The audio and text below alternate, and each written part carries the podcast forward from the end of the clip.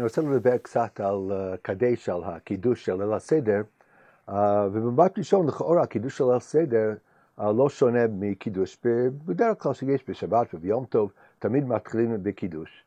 ורק אחר כך, בליל הסדר, מגיעים לדברים הייחודיים של ליל הסדר, מגיד, כל השינויים שעושים, אכילת מצה, מרור, אפיקומן. אבל אני רוצה להתחיל במשנה בתחילת ערבי פסחים. ערב פסחים סמוך למנחה, לא יאכל עד שתחשך. שכאשר אנחנו מתחילים את ליל הסדר, צריכים לחכות לחשיכה, בדרך כלל אפשר גם כן להוסיף מן הקודש על החול, אבל בליל הסדר צריכים לחכות עד שתחשך, בגלל שהמצווה של מצה, זה בערב תאכלו מצות, ואכלו את הבשר בלילה הזה, והמצה הוא קש למצה, ולכן צריכים לילה ולא, והתחלת היום טוב, ההוספה מקודש לחול זה לא מספיק, צריכים לחכות ללילה ממש. ולכאורה היינו יכולים אולי להתחיל, את הסדר יותר מוקדם, ורק כשנגיע לאכילת מצה, לדאוג שנהיה בצאת הכוכבים. אלא שכאשר אנחנו מדברים על מצת ציפורת ומצרים, זה גם כי בזמן שמצה ומרור מונח לפניך. יחום ראש חודש, תלמוד לומר ביום ההוא, אי ביום ההוא יחום בעוד יום, תלמוד לומר בעבור זה, לא אמרתי אל בזמן שמצה ומרור מונח לפניך.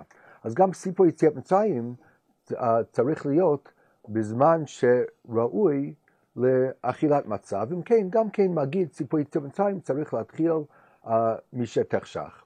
אבל לכאורה מה שעושים לפני מגיד, גם זה יכול להיות לכאורה לפני חשיכה, אלא שבשולחן ערוך, בהלכות פסח, סימן תע"ב, נפסק, לא יאמר קידוש עד שתחשך.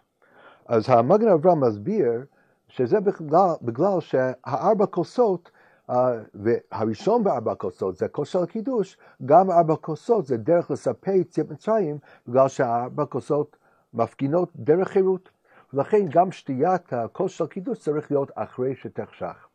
אבל מלשון השולחן ערוך, לא יאמר קידוש עד שתחשך, משהו שזה קשור לאמירת הקידוש עצמה, וכך גם כן משהו מייתז, שאמירת הקידוש גם כן צריך להיות צריכה להיות אחרי שתחשך.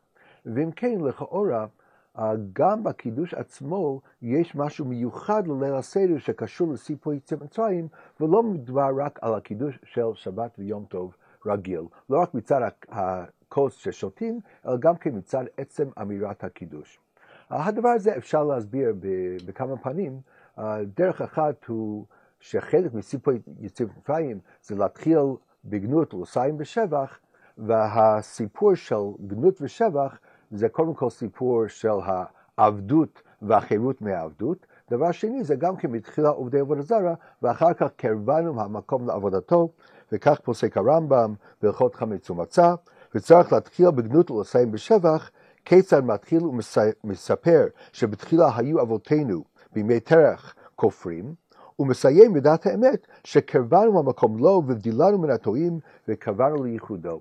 ואם כן, הבחירת ישראל שבא לידי ביטוי בקידוש עצמו, זה אולי חלק מסיפור יציאת מצרים והסיום של שבח, שזה חלק מהסיפור של מתחילה עובדי עבודה זרה, שזה בעצם מסיים בבחירה של עם ישראל, מסתיים בליל הסדר, ולכן הקידוש, התוכן של הקידוש עצמו הוא חלק מהסיפור. אבל מורי ורבי רב סולובייצ'יק רצה לטעון שהקידוש הוא חלק מהסיפור בגלל סיבה אחרת. וזה בגלל כל הרעיון של הזמן, ואיך אנחנו מתייחסים לזמן. אבל בעצם צריכים לשאול שאלה אולי מוקדמת. מה המשמעות של עבדות? מה המשמעות של להיות בן חורין?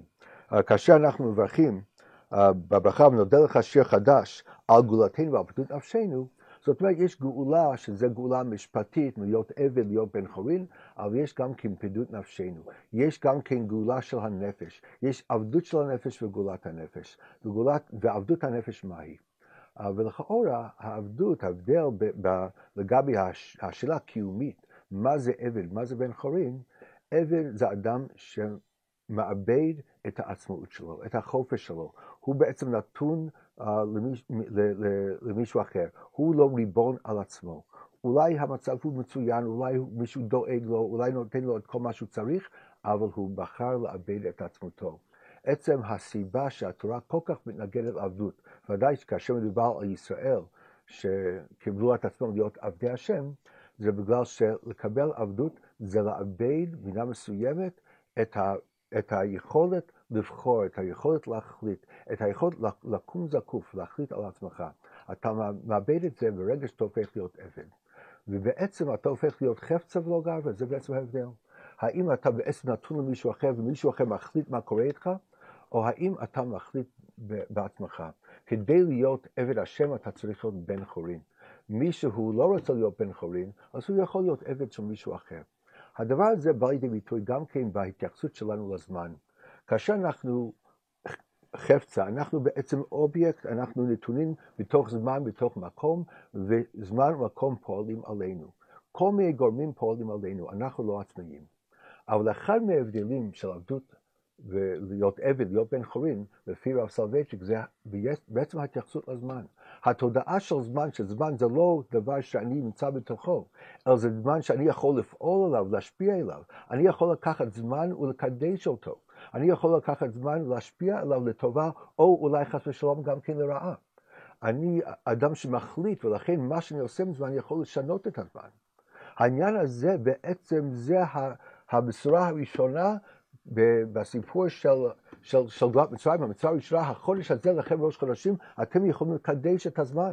ואם כן, האפשרות של קידוש הזמן באה לידי ביטוי בפעם הראשונה בקידוש, כאשר אנחנו מקדשים. העניין של קידוש שאנחנו יכולים לא רק לחיות בתוך הזמן, אלא לשנות את הזמן, להשפיע הזמן, לתקן את הזמן, לקדש את הזמן. ואם כן, הסיפור של יציאת מצרים מתחיל כבר בקידוש. אז מצד אחד קידוש זה כמו כל שבת ויום טוב, צריכים לומר קידוש.